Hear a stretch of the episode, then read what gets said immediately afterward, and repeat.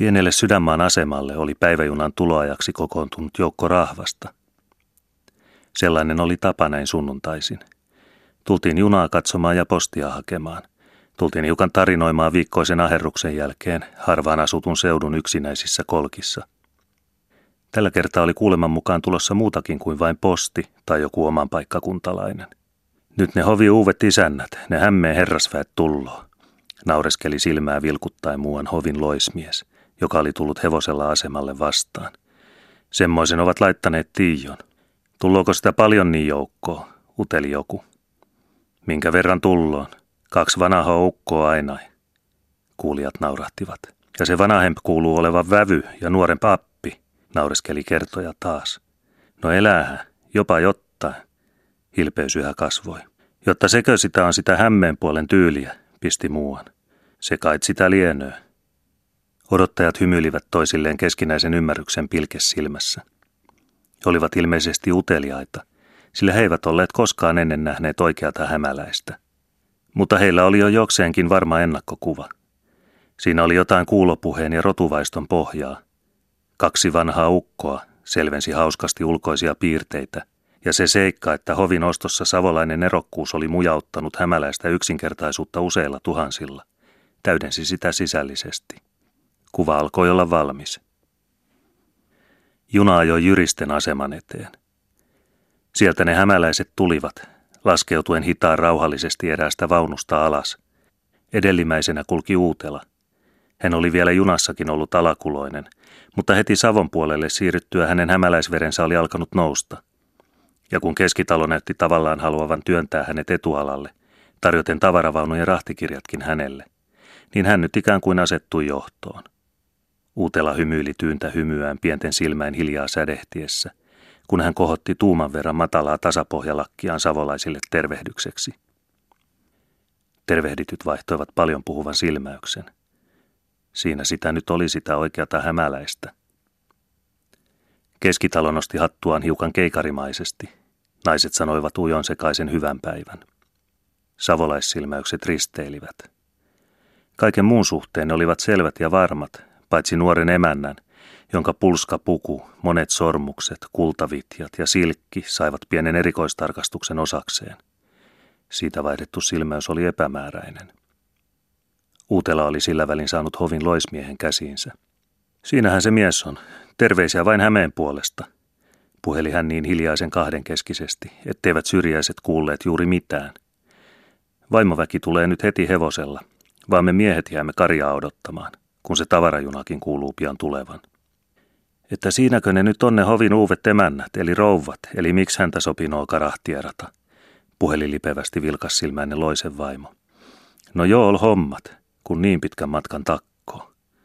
Vanha emäntä ilostui ja alkoi heti selvitellä perheenomaisen sydämelliseen hämäläistapaan, että siellä ne ovat tavarajunassa vielä Vihtoria, Kalle ja Hanna, siellä ovat kukat, mansiket ja heipparinnat ja Mikko. Ne lähtivät jo kahta päivää aikaisemmin, kun muut vielä kävivät sukulaisia hyvästi jättelemässä, niin että nyt pääsevät kaikki yhtä aikaa perille.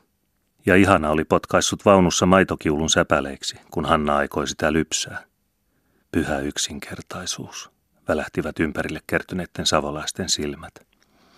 Katon ruojaa, huudahti loisen vaimo osanottavasti. Mutta samaan aikaan hänenkin silmänsä jo ennätti vilauttaa emännän päänsivuitse – yksinkertaisia, johan tämän näkee. Uutela huomasi silmäin vilaukset, mutta hän vain hymyili. Alkakaas jo mennä, sanoi hän lyhyesti naisväelle, nähdessään vanhan emännän aikova vielä sydäntään purkaa. Itse hän läksi keskitalon kanssa asemahuoneeseen rahtikirjoja selvittelemään. Savolaisetkin pistäytyivät postiaan hakemassa. Pääasiassa he olivat uusista tulokkaista selvillä, mutta jäivät kuitenkin vielä katselemaan, kun oli hyvää aikaa. Uutela ja keskitalo ilmestyivät aseman portaille ja seisahtuivat siihen tavarajunaa odottelemaan. Rimpiläinen, suustaan sujakka talonisäntä, ei voinut vastustaa kiusausta hiukan haastatella Hämeen miehiä. Tervetuloa vain ja onneksi, sanoi hän nostaen kohteliaasti hattuaan. Kun meistä tulloon naapurit, niin tekkö mieli tieustoa, että kumpi teistä nyt on se hovin uusi herra – hän pani erikoisen painon herrasanalle. Lähellä seisovat kääntyivät päin, pidätetty naurunpilke silmänurkassa. Eihän meissä ole yhtään herraa, myhäili uutella hiljakseen, silittäen korvallishiuksiaan lakireunan luota. Hänkin pani erikoisen naurahtavan painon herrasanalle ja vilkasi samalla merkitsevästi rimpiläisen kädessä olevaan keppiin. Savolaiset kohauttivat kulmiaan. Oho. Ja rimpiläinen, huomattuaan etteivät ukot olleetkaan niin pölkystä veistettyjä kuin päältäpäin näytti, pyörsi notkeasti. Talonpoikiahan tässä ollaan kaikki. Tarkoitin vain, että kumpiko se on isäntä. Isänän virkaan me pystymme vähän joka mies. Tavarajunassa tulee vielä kaksi lisää, jatkoi Uutela hyvän tahtoista hymyilyään. Vaan me vanhemmat tässä olemme ajatelleet aloitella. Peijakkaa hyvin sanottu Uutela. Emme mekään sentään mitään mettäksen poikia ole, iloitsi keskitalo itsekseen. Vai parittain, vai parittain, nauroi rimpiläinen. No, tervetuloa vaan, ja käykeihän talossa tupakalla. Jotkut jo lähtivät, mutta useimmat jäivät vielä katselemaan ja odottelemaan. Tavarajuna, jonka matkustajajuna oli sivuttanut edellisellä asemalla, saapui aivan heti. Tulkaas nyt pojat vähän jalkojanne oikaisemaan, sillä aikaa kun työntävät meidän vaunumme tuonne takaraiteelle, puheli uutella hommakkaana rahtikirjat kädessä. Pojat katsahtivat hiukan epävarmoina väkijoukkoon, mutta tulivat kuitenkin. Hanna yksin jäi yhä vaunuun karjan luo. Pojista tuntui oudolta kävellä tuon tarkastelevan joukon läheisyydessä. Siinä oli yhtä ja toista, joka alkoi heti ikään kuin kiusata. Ne näyttivät niin hoikkavartisilta ja notkeilta nuo savolaiset. Kävellä sihauttelivatkin pehmeäpohjaisissa pieksukengissään niin joustavasti, että heidän omat paksuanturaiset hämäläissaappansa yhtäkkiä tuntuivat kömpelöiltä ja raskailta. Sitten puheen soma soinnahdus ja puhelemisen luistava keveys. Siinä kaikessa oli jotain herraskaiselta vivahtavaa. Sitten ne katseet ja hymyilyt. Ja kun he vielä näkivät eräiden nauravan, niin he alkoivat tuntea itsensä paksuiksi ja kömpelöiksi ja tulivat pahalle tuulelle.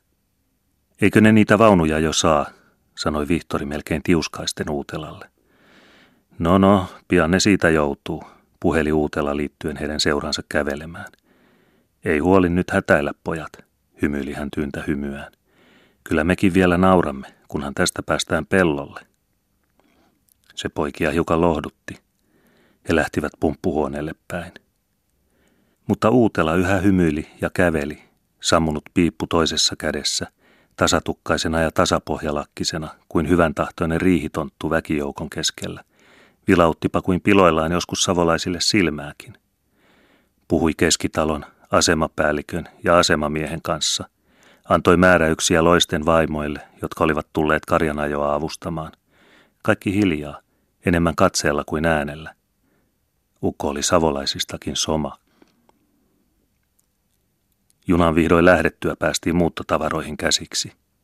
Karja, pitkään matkaan kyllästyneenä, lähti laukkaamaan, että parituumainen ensilumisinko oli sorankera ilmassa.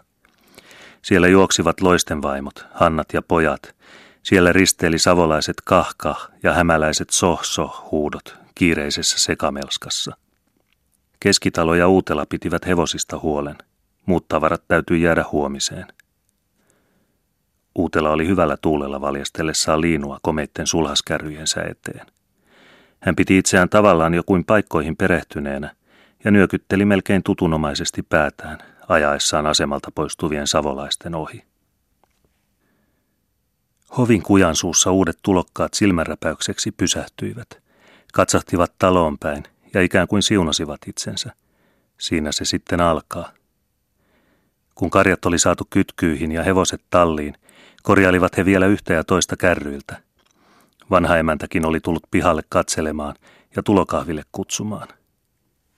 Mitäs sitä helkaa vaivaa, kysyi Uutela lämpimästi tytöltä, joka seisoi hiukan syrjässä, päänurpallaan. Kun ei täällä ole mikään niin kuin Hämeessä, valitti tyttö itkuisin äänin ja painoi päänsä vielä alemmaksi. Odota nyt vähän, lohdutteli Uutela hiljaa. Pian me tänne laitamme miehissä palan hämettä. Uutela huomasi ihmeekseen, että kaikki muutkin olivat alakuloisia ja sanattomia, niin kuin he olisivat unohtuneet mietteisiinsä, aikomatta sisään mennäkään. Katsos Peijakasta, kuinka pahasti tuo nurkkaan painunut, huudahti hän vieressä olevaan aittaan katsahtaen.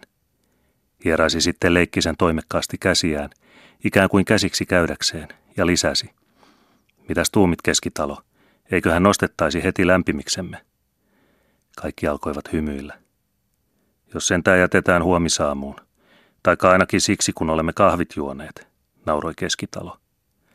Siihen nauruun yhtyivät muutkin ja lähtivät keventynein mielin, vilkkaasti puheellen sisään.